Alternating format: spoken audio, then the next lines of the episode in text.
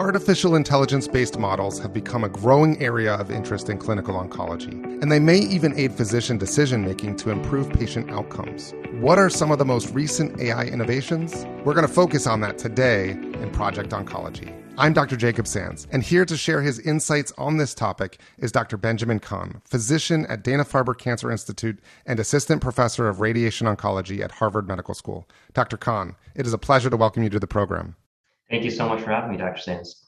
Dr. Kann, to start us off, can you give us some background on the current research efforts that are being done on artificial intelligence based models in cancer care? Absolutely. There's been a lot of really interesting developments in this area over the last five to 10 years or so. And really, a lot of the advances have been driven by a few different things. One is the tremendous amount of data that we're now generating in patient care. And that pertains to digitization of electronic medical records, digital pathology, all the radiographic imaging that we're doing, and genomic analyses that we're doing as well. This, coupled with advances in research in machine learning algorithms, particularly the advent of the deep learning neural network, and also big strides in development of computational power and the availability of these computational resources to researchers around the country and around the world have really enabled this rise in interest in AI as it pertains and as it can affect medicine. In the world of oncology, I like to think of the potential AI applications from the lens of the patient and the provider, kind of going down the care pathway, starting from things like risk prediction and screening even before cancer diagnosis, through a diagnostic assessment for malignancy, risk stratification of that malignancy and prognosis, and guiding treatment decisions, as well as assessing response for patients on therapy. I think these are all various touch points where AI can have an impact. So you've described a lot of opportunity for AI in multiple clinical settings, but if we can focus a little now on specifically head and neck cancer, what are some current AI innovations in that space that are worth discussing at this time? There are a number of advances and applications being looked at for artificial intelligence and head and neck cancer. And it's an area that I'm personally very interested in. Our group at the Artificial Intelligence and Medicine program at Dana Farber Brigham and Women's, we've been spending a lot of time working on certain applications. Just to give a little bit of background for head and neck cancers, there's really been an epidemic in what are being seen as viral related or HPV related head and neck cancers. And this specifically pertains to oropharyngeal cancer, which now make up over 75% of diagnoses. And the good thing is that these tumors tend to respond well to our traditional therapies, such as chemoradiation uh, and sometimes surgery. But the bad news is that our therapies can be very toxic for these patients. And while before this kind of epidemic HPV related disease, prognosis was generally very poor, now these patients are surviving for 10, 20, 30 years. And so they're left with a lot of quality of life related issues and toxicities. So there's been a huge push to try to de escalate therapy for this patient population. But the big question is how do we select select the appropriate patients for de escalation.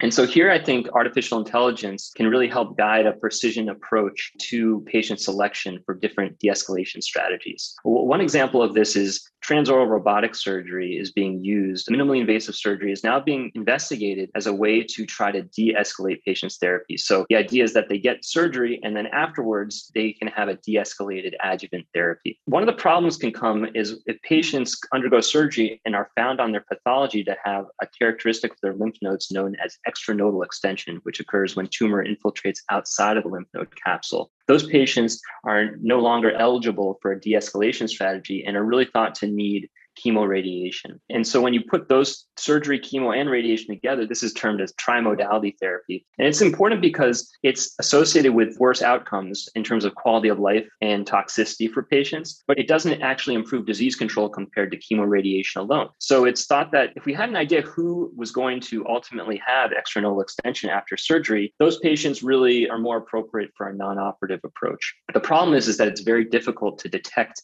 extranodal extension on pre-treatment treatment scans at this time. There's been a lot of studies looking at this, and our current standards with specialized head and neck radiologists and other diagnosticians are predictive performance is, is generally suboptimal. So we've developed an algorithm that takes computed tomography imaging data as input from head and neck cancer scans pre-treatment and is able to accurately identify if extranodal extension is present in that lymph node. And by utilizing this, we hope to be able to select appropriate patients for a non non-operative approach, or on the other hand, to find patients who might have very low risk of extranodal extension who may be very appropriate for a surgical approach. So this is just one way where we think we can use artificial intelligence to more intelligently utilize the data that we have within imaging to try to help guide personalized care in patient selection for various therapies. For those just tuning in, you're listening to Project Oncology on ReachMD. I'm Dr. Jacob Sands, and I'm speaking with Dr. Benjamin Kann about the use of artificial intelligence based models in head and neck cancer care. Dr. Kann, looking further into the use of these models, give us an idea of how we're doing in terms of clinical implementation. What challenges are we currently seeing? We've made progress. Fact of the matter is, is this is a very nascent field right now. And artificial intelligence has only really been applied to medicine and oncology over the last several years, five, ten years or so. And so we still remain largely in a research and development phase. What can often happen is when we're developing these models, we train them on certain data from a data set, maybe at our own institution or maybe at several institutions. But then we find that they don't generalize as well as we'd like to another situation and another patient population. So there's been a lot of work work to try to increase generalizability of these algorithms. And so that's a key challenge that's being addressed. Another challenge that really needs to be focused on more and more is actual clinical utility of these algorithms. And what I mean by that is the ability of these algorithms to actually improve a clinically meaningful endpoint, like patient quality of life or disease control or overall survival. Very often, we're seeing, particularly in the realm of diagnostics, these algorithms performing with excellent sensitivities, specificities, a metric that's called area under the curve. And these all point to algorithms having very accurate results with the diagnostics, but we're not seeing a downstream look at how this actually affects the clinically meaningful endpoints for patients. And so I think to really have adoption of these algorithms en masse, we're going to have to start looking at these endpoints and showing that AI can actually improve these endpoints that are clinically meaningful. And what do you foresee as the next steps to overcome some of these challenges? I think one is to conduct prospective trials where we actually incorporate clinically meaningful endpoints. To give one example, there's a group at Duke that developed a machine learning algorithm based on electronic medical records to try to predict patients who are at high risk for requiring an ED visit or hospitalization while undergoing radiation therapy or chemoradiation. They then use that algorithm to stratify patients into high and low risk groups and then randomize the high risk group to escalated supportive care during their treatments. And they found that by doing that, they were able to dramatically reduce the need for emergency department visits and hospitalizations. So that's a study of machine learning being utilized to improve a true clinical endpoint that could be meaningful for patients and providers. And so I think we need to see more studies like that being conducted for these algorithms that are being developed. As we come to a close today, Dr. Kann, what would be some of your recommendations on top of those as far as moving the AI models further along within the field?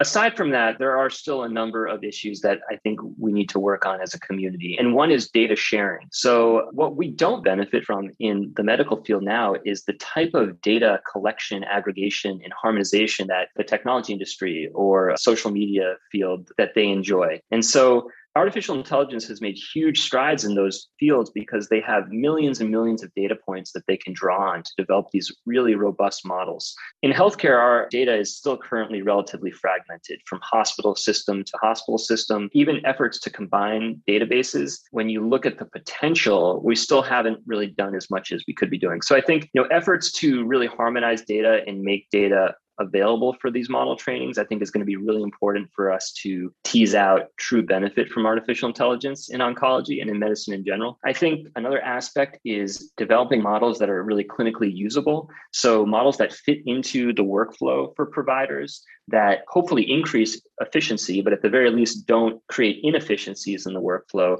and basically are able to become a part of the patient care that helps streamline things. For instance, when we're talking about imaging, a lot of algorithms right now require segmentation manually of the areas of interest. So implementing things like auto segmentation into these algorithms would really help create an incentive to use them among practitioners. Well, it sounds like a lot of potential with the use of AI. I appreciate the insights on some exciting emerging innovations in cancer care. I want to thank my guest, Dr. Kann, for joining me to discuss his research in artificial intelligence based models and share his perspective on AI innovations in head and neck cancer and beyond. Dr. Kann, thanks so much for joining me today. Thank you very much for having me. Pleasure to be here. I'm Dr. Jacob Sands. To access this and other episodes in our series, visit reachmd.com slash project oncology, where you can be part of the knowledge. Thanks for listening.